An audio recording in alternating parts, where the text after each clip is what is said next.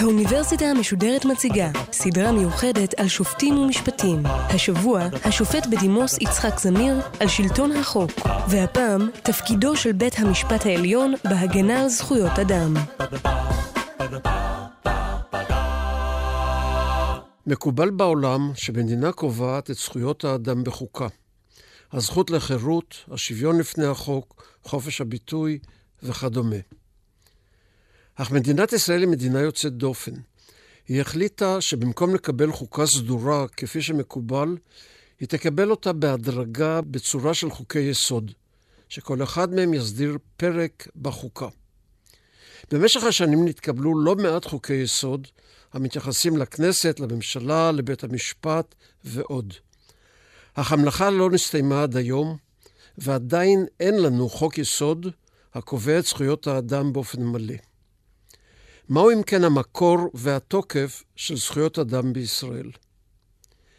בתקופת השלטון הבריטי בארץ ישראל, עד הקמת המדינה, חוקק הנציב העליון חוקים רבים שנקראו פקודות, והם הקנו לשלטון סמכויות נרחבות במטרה להקל על השליטה הבריטית בארץ על חשבון הזכויות של תושבי הארץ. לדוגמה, פקודת העיתונות משנת 1930 קבעה כי הנציב העליון רשאי להפסיק פרסום של כל עיתון. בין השאר, אני מצטט, אם מתפרסם בעיתון דבר העשוי לדעתו של הנציב העליון לסכן את שלום הציבור. גמר ציטוט. כלומר, הפרסום של כל עיתון היה תלוי לגמרי בשיקול הדעת של הנציב העליון. במצב זה ברור שלא היה חופש ביטוי. הוראות דומות בפקודות אחרות הגבילו מאוד זכויות אדם נוספות, למשל חופש ההתאגדות. המצב אף החמיר כאשר בשנת 1945 התקין השלטון הבריטי תקנות שעת חירום לצורך המלחמה בתנועות המחתרת של היישוב היהודי, והן העניקו סמכויות דרקוניות לצבא הבריטי. בסך הכל, מצב זכויות האדם בתקופת השלטון הבריטי בארץ ישראל שיקף משטר קולוניאלי, רחוק מן הראוי במשטר דמוקרטי. מדינת ישראל ירשה מצב זה מן השלטון הבריטי, אלא שהסמכויות הנרחבות שנקבעו בפקודות הבריטיות הוקנו מעכשיו לשלטון הישראלי. אפשר היה לצפות שהכנסת תחליף את הפקודות הבריטיות בחוקים ישראליים שיבטאו את עצמאות המדינה ויהיו הולמים משטר דמוקרטי. אך הכנסת השלימה עם המצב הקיים. אכן, מצב זה היה נוח ויעיל לשלטון הישראלי, שזכה באפס מעשה בסמכויות מפליגות. התוצאה הייתה שמפת החוקים בנוגע לזכויות אדם לא השתפרה עם הקמת המדינה. מצב זה העמיד אתגר קשה בפני בג"ץ.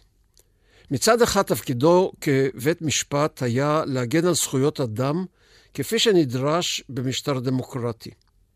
אולם מצד שני, לא הייתה לו סמכות לבטל או לשנות את הפקודות הבריטיות שהגבילו זכויות אלה, אלא רק לפרש וליישם אותן. כיצד לפתור דילמה זאת? הדילמה שעמדה בפני בג"ץ הוחמרה בגלל הקשיים העצומים שעימם התמודדה המדינה בשנותיה הראשונות. איום ביטחוני שנותר מוחשי, צורך לקלוט המוני עולים חסרי כל, וכלכלה מפגרת מאוד שלא היה בידיה לספק את המשאבים הכספיים הנדרשים כדי להתמודד עם הצרכים. כדי לענות על הצרכים, הממשלה נדרשה לסמכויות רבות. הסמכויות הנדרשות נמצאו לה בפקודות הבריטיות, והממשלה עשתה בהן שימוש נרחב. היא יכלה לעשות זאת גם על חשבון זכויות אדם. ראשית, משום שהצרכים האפילו על הערכים. ושנית, משום שהייתה לה יוקרה בציבור, במידה רבה בזכות ראש הממשלה בן גוריון. כנגד זאת, לבית המשפט עדיין לא הייתה יוקרה. הוא היה חסר ניסיון בהפעלת ביקורת על השלטון, ולכאורה היה בעמדה של חולשה כלפי הממשלה. אך בג"ץ עמד באתגר. הוא הוכיח מלכתחילה גם עצמאות וגם אומץ כלפי הממשלה. הבהיר שהוא מקבל על עצמו לקדם ערכים של משטר דמוקרטי ולשמור על הממשל שיהיה תקין והוגן. לצורך זה, הוא קבע בפסקי הדין כללים בדבר הפעלת הסמכויות שבידי כל גוף שלטוני, כפי שנדרש ממנהל תקין במשטר דמוקרטי. בכך שינה בג"ץ גם את פני המפה של זכויות אדם. הכלל הראשון מתייחס למצב שבו השלטון פוגע בזכותו של אדם בלי שהשלטון יכול להסתמך על חוק המקנה לו סמכות לעשות זאת. כלל זה בא לידי ביטוי ברור בפסק הדין בעניין בז'רנו, שניתן בפברואר 1949 בעיצומה של מלחמת העצמאות, בנוגע לחופש העיסוק. בז'רנו מצא את פרנסתו בתקופת השלטון הבריטי כמתווך, או בלשון מקובלת, מאכר, בין בעלי מכוניות לבין משרד התנועה שהיה מופקד על רישוי מכוניות. הליך החידוש של רישיון מכונית היה נמשך אז כמעט יום שלם. כדי לחסוך זמן זה, היו בעלי מכוניות שהעסיקו מאכערים שטיפלו בחידוש הרישיון. המאכערים פיתחו קשרים אישיים עם הפקידים במשרד התנועה, וקשרים אלה הובילו להעדפת המאכערים על פני אנשים אחרים שנאלצו להמתין זמן רב יותר לתורם. לאחר הקמת המדינה, הגיעה המשטרה למסקנה, ראשית, שהעסקת המאכערים פוגעת באנשים אחרים הממתינים בתור, ושנית, שהיא פוגעת גם בטוהר המידות של הפקידים במשרד התנועה עד כדי שחיתות. לכן הוציאה המשטרה צו האוסר על כניסת המאכערים למשרד התנועה. צו זה שלל את פרנסתו של בז'רנו מהיום למחר. לכן פנה בז'רנו לבג"ץ בעתירה לביטול הצו. בדיון שהתקיים בבג"ץ העלתה המשטרה שתי טענות.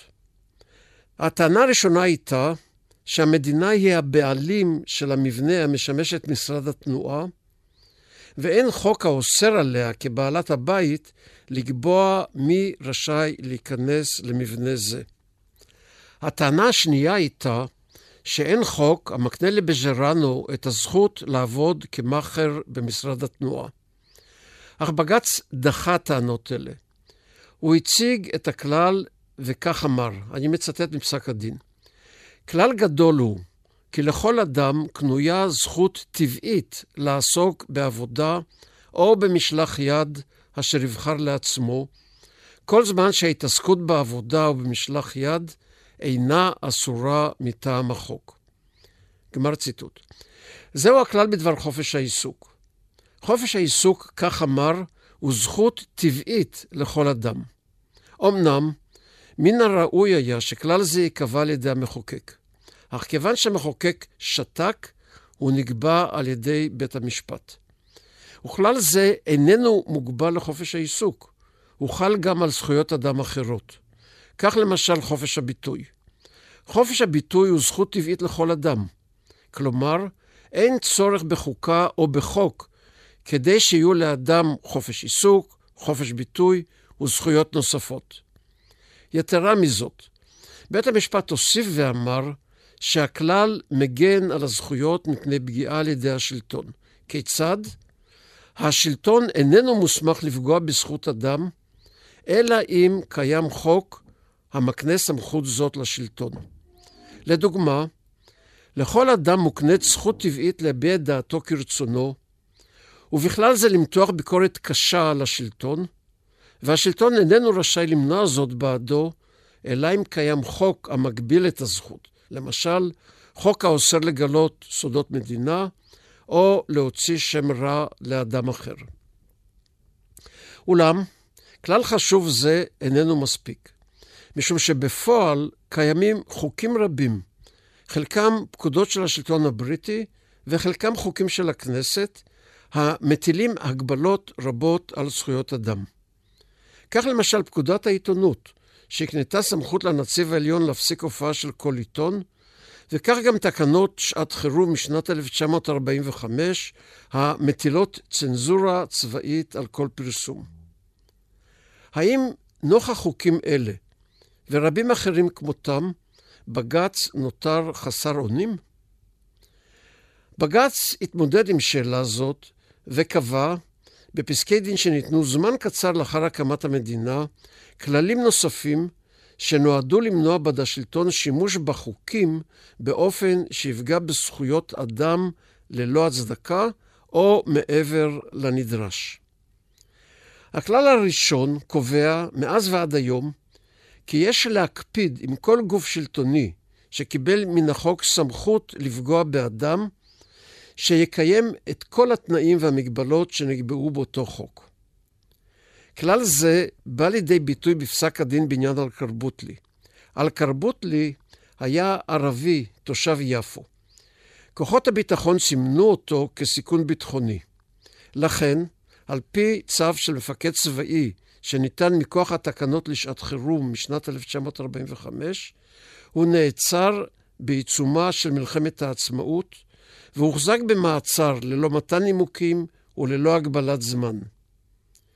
ידידו פנה לבג"ץ בבקשה שעל קרבוטלי ישוחרר מן המעצר. הוא טען כי התקנות לשעת חירום, המאפשרות מעצר של כל אדם, קובעות כי אדם שנעצר רשאי להגיש השגה למעצר בפני ועדה מייעצת. וזכות זאת נשללה מאלקרבוטלי, משום שהוועדה המייעצת לא הוקמה כלל. בג"ץ קיבל טענה זאת ואמר כך, אני מצטט: אם לעומת הכוח העצום שנמסר למפקד צבאי, ניתנה לעציר זכות הגנה כה פעוטה, כלומר להגיש השגה לוועדה מייעצת. יש להניח כי כוונת המחוקק הייתה שלפחות זכות זו של העציר תישמר בשבע עיניים שלא תקופח. גמר ציטוט. כיוון שזכות זאת לא נשמרה, פסק בג"ץ שהמעצר היה בלתי חוקי וציווה לשחרר את אלקרבוטלי. הוא הסביר כי, ציטוט, השלטונות כפופים לחוק כמו כל האזרחים במדינה, ושלטון החוק הוא אחד היסודות האיתנים של המדינה. יהיה בזה נזק חמור לציבור ולמדינה גם יחד, אם השלטונות ישתמשו בכוח הניתן מטעם המחוקק, מתוך התעלמות גמורה מהסייגים המוצבים על ידי המחוקק על דרך השימוש בכוח זה. גמר ציטוט.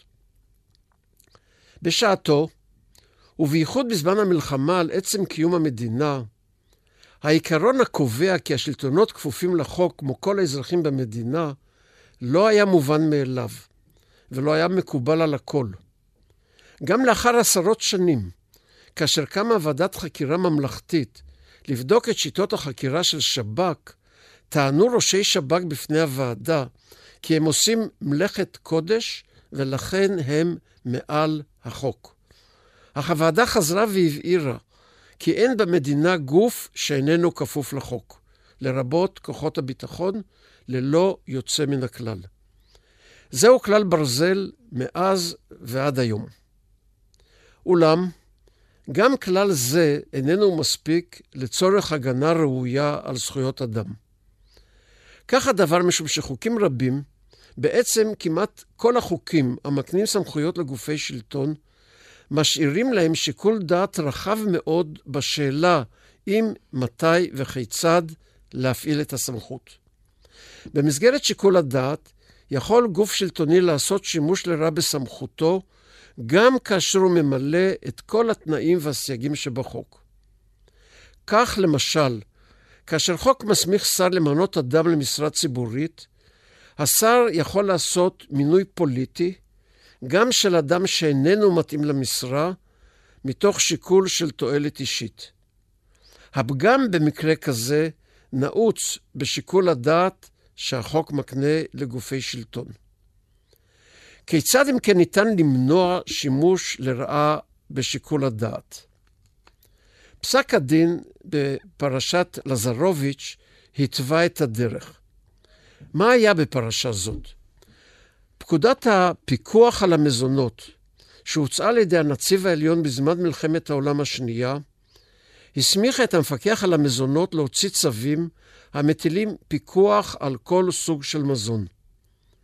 לאחר הקמת המדינה, בשנת 1954, הוציא המפקח על המזונות צו שאסר על גידול חזירים ללא היתר מאת המפקח.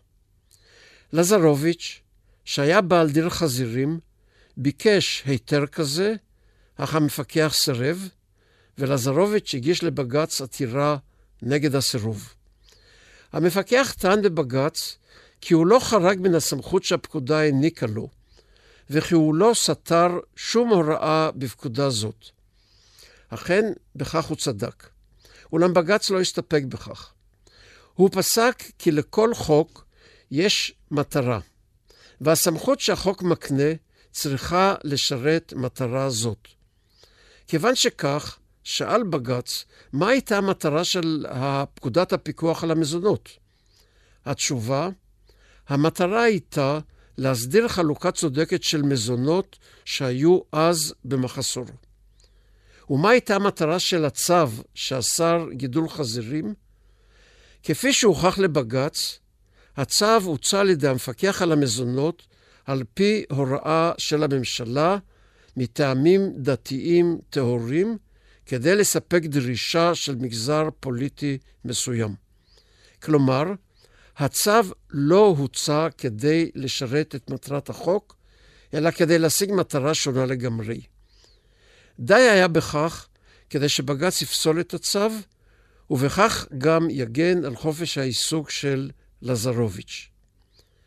פסק דין זה ממחיש את הכלל הקובע מאז ועד היום, שכל סמכות שלטונית חייבת להיות מופעלת לא רק לפי לשון החוק, אלא גם לצורך מטרת החוק.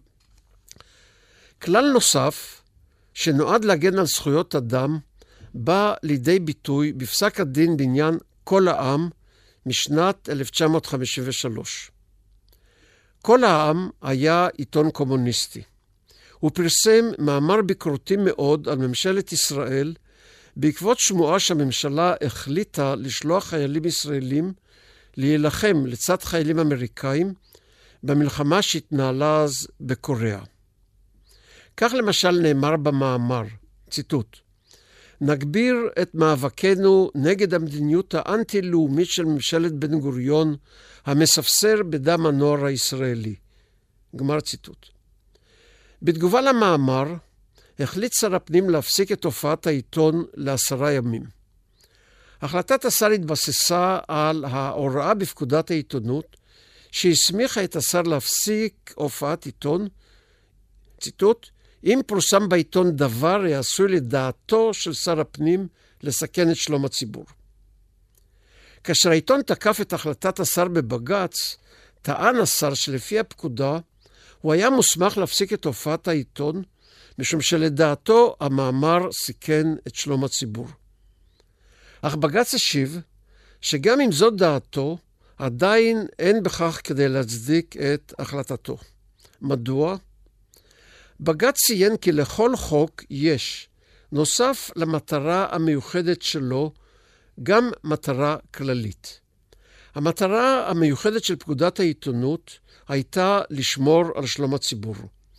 אך נוסף לכך, לפקודת העיתונות, כמו לכל חוק, יש גם מטרה כללית, שהיא לשמור על ערכי היסוד של מדינת ישראל.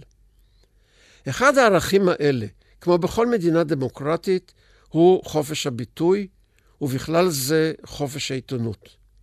לכן, חובה הייתה על שר הפנים להתחשב גם בשיקול של חופש הביטוי, ולאזן בין שיקול זה לבין השיקול של שלום הציבור. מהו האיזון הראוי? כיוון שחופש הביטוי הוא, כפי שנאמר בפסק הדין, זכות עילאית, חייב היה שר הפנים לתת לחופש הביטוי משקל כבד. בהתאם לכך קבע בית המשפט נוסחת איזון המסדירה את הסמכות שפקודת העיתונות העניקה לשר הפנים לפגוע בחופש העיתונות. וזאת הנוסחה.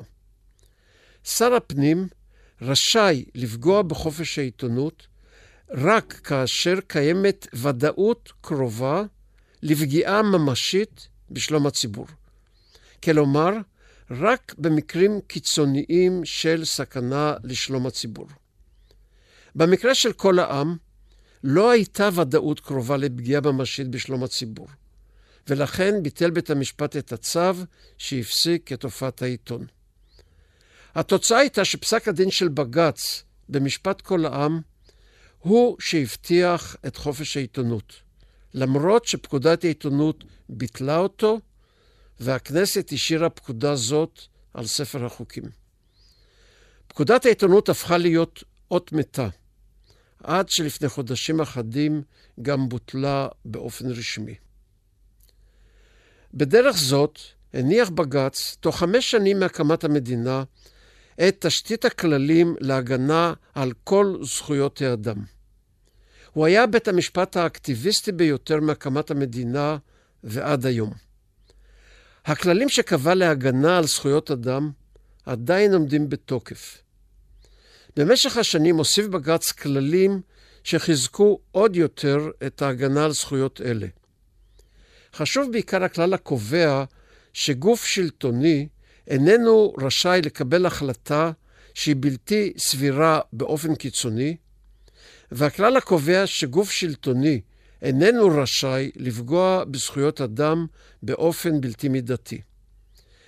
באמצעות כללים אלה הצליח בג"ץ באופן בולט ומרשים להגן על זכויות אדם כמו בדמוקרטיות אחרות, למשל מדינות אירופה. וכל זאת, בלי להסתמך על הוראות חוקה ועל אף הפקודות הקולוניאליות מתקופת השלטון הבריטי. עם זאת, עדיין היה הבדל, עקרוני ומעשי, בין ההגנה על זכויות אדם בישראל לבין ההגנה על זכויות אלה בדמוקרטיות אחרות. ההבדל נבע מן החוקה, שבמדינות אחרות הסמיכה את בית המשפט לבטל חוק שפגע בזכויות אדם בניגוד לחוקה. ואילו בישראל, בהיעדר חוקה כזאת, בית המשפט לא היה מוסמך לבטל שום חוק, אלא רק לפרשו. ולפרשנות יש גבולות. הבדל זה בוטל, אם כי רק באופן חלקי, כאשר הכנסת חוקקה בשנת 1992 שני חוקי יסוד בדבר זכויות האדם. חוק יסוד כבוד האדם וחירותו, וחוק יסוד חופש העיסוק. חוקי יסוד אלה קובעים שאין פוגעים בחייו, בגופו או בכבודו של אדם באשר הוא אדם.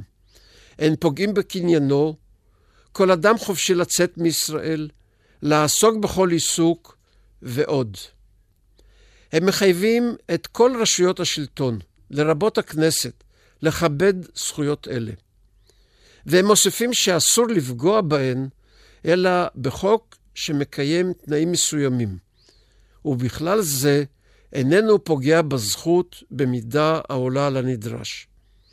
מכוח הוראות אלה קבע בית המשפט כי לחוקי היסוד יש מעמד של חוקה, וכי לזכויות הנכללות בהם יש מעמד של זכויות חוקתיות. לפיכך, בית המשפט מוסמך לפסול חוקים הפוגעים בזכויות אלה בניגוד לחוקי היסוד. מאז, זה קרוב ל-25 שנים, בית המשפט מוכן לבדוק את החוקיות של חוקים ולפסול הוראת חוק הפוגעת בזכות אדם בניגוד לחוקי היסוד. כך לדוגמה, במקרה אחד פסל בית המשפט הוראת חוק שהסמיכה שוטר צבאי לעצור חייל לתקופה ארוכה באופן יחסי לפני שהוא מובא בפני שופט צבאי כדי לברר אם יש הצדקה למעצר, ובמקרה אחר פסל בית המשפט חוק שקבע כי בית סוהר ינוהל על ידי חברה עסקית, כיוון שהיה בכך כדי לפגוע ללא הצדקה בחירות האישית ובכבוד האדם. עצם הקיום של חוקי היסוד כחלק מחוקה חשוב מאוד לצורך ההגנה על זכויות האדם. ראשית, בדרך כלל, הכנסת המודעת לחובה המוטלת עליה לכבד את זכויות האדם, ולאפשרות של פסילת חוק הפוגע בזכות כזאת, בניגוד לחוקי היסוד, נזהרת יותר מאשר קודם לכן, שלא לחוקק חוק כזה. שנית, במקרים הנדירים שבהם חוק פוגע בזכות אדם בניגוד לחוקי היסוד, קיימת אפשרות שלא הייתה קיימת קודם לכן של פסילת החוק. עם זאת, המצב הקיים, אף שהוא טוב באופן יחסי להרבה מדינות אחרות, עדיין צריך שיפור, בעיקר בשני מישורים. במישור הראשון נמצאים חוקי היסוד. הם סובלים משני חסרונות כבדים. קודם כל, הם אינם מכסים את כל התחום של זכויות אדם, אלא מוגבלים לזכויות אחדות המפורטות בהם. זכויות אדם חשובות ביותר עדיין אינן נכללות בשם המפורש שלהן בחוקי היסוד. כאלה הן, בין השאר, חופש הביטוי, הזכות לשוויון, חופש הדת וזכויות חברתיות כמו הזכות לבריאות, הזכות לחינוך והזכות לדיור. אמנם בית המשפט פועל כדי לתת הגנה גם לזכויות אלה. הוא עושה זאת בדרך של פרשנות הקובעת כי בנסיבות מסוימות הפרה של זכויות אלה נחשבת גם פגיעה בכבוד האדם, וכבוד האדם הוא אחת הזכויות הנכללות בחוקי היסוד. אך אין די בכך, שכן אין זאת אלא הגנה מוגבלת. וצריך שחוקי היסוד יכללו את כל זכויות האדם שבמדינות אחרות מקובל לכלול אותן בחוקה. נוסף לכך, חוק יסוד כבוד האדם וחירותו קובע במפורש שהוא איננו חל על חוקים שנחקקו לפני שנת 1992. ובכך הוא מונה אפשרות של ביקורת בית המשפט על פגיעה בזכויות אדם על ידי החוקים הישנים, ובכלל זה הפקודות מתקופת השלטון הבריטי, גם כאשר יש בהם פגיעה קשה בזכויות. במישור השני נמצא בג"ץ. הביקורת של בג"ץ על חוקיות ההחלטות של הממשלה, ולאחרונה גם על חוקי הכנסת, יוצרת מתח בינו לבין הממסד הפוליטי. זהו מתח טבעי ואפילו בריא, והוא קיים גם במדינות אחרות. אך בתקופה האחרונה, המתח הפך להיות מלחמה של גורמים מסוימים בממסד הפוליטי, חלקה מלחמה נסתרת וחלקה גלויה, נגד בג"ץ. זאת איננה מלחמת מילים בלבד, שיש בה גם סילופים וגידופים, אלא היא מלווה בניסיונות חוזרים ונשנים להגביל ולהחליש את בג"ץ כדי לרופף את הרסן של שלטון החוק. אין דרך אחרת להסביר, למשל, את ההצעה לאסור על בג"ץ לדון בסוגים מסוימים של החלטות שלטוניות, כגון מינוי או העברה מכהונה של שר או סגן שר, עניינים תקציביים מסוימים ועניינים נוספים. למנוע הגשת עתירות לבג"ץ על ידי מי שלא נפגע מהחלטה ממשלתית באופן אישי, כשהכוונה היא בעיקר לארגוני זכויות אדם וארגונים חברתיים אחרים, ולאסור על בג"ץ באופן גורף לפסול חוקים של הכנסת. אם הצעות אלה, או הצעות האחרות להחלשת בג"ץ, יתקבלו, ההגנה הקיימת על זכויות אדם, שנבנתה על ידי בג"ץ במשך דורות, תתערער, ואין לדעת מה וכמה יישאר ממנה.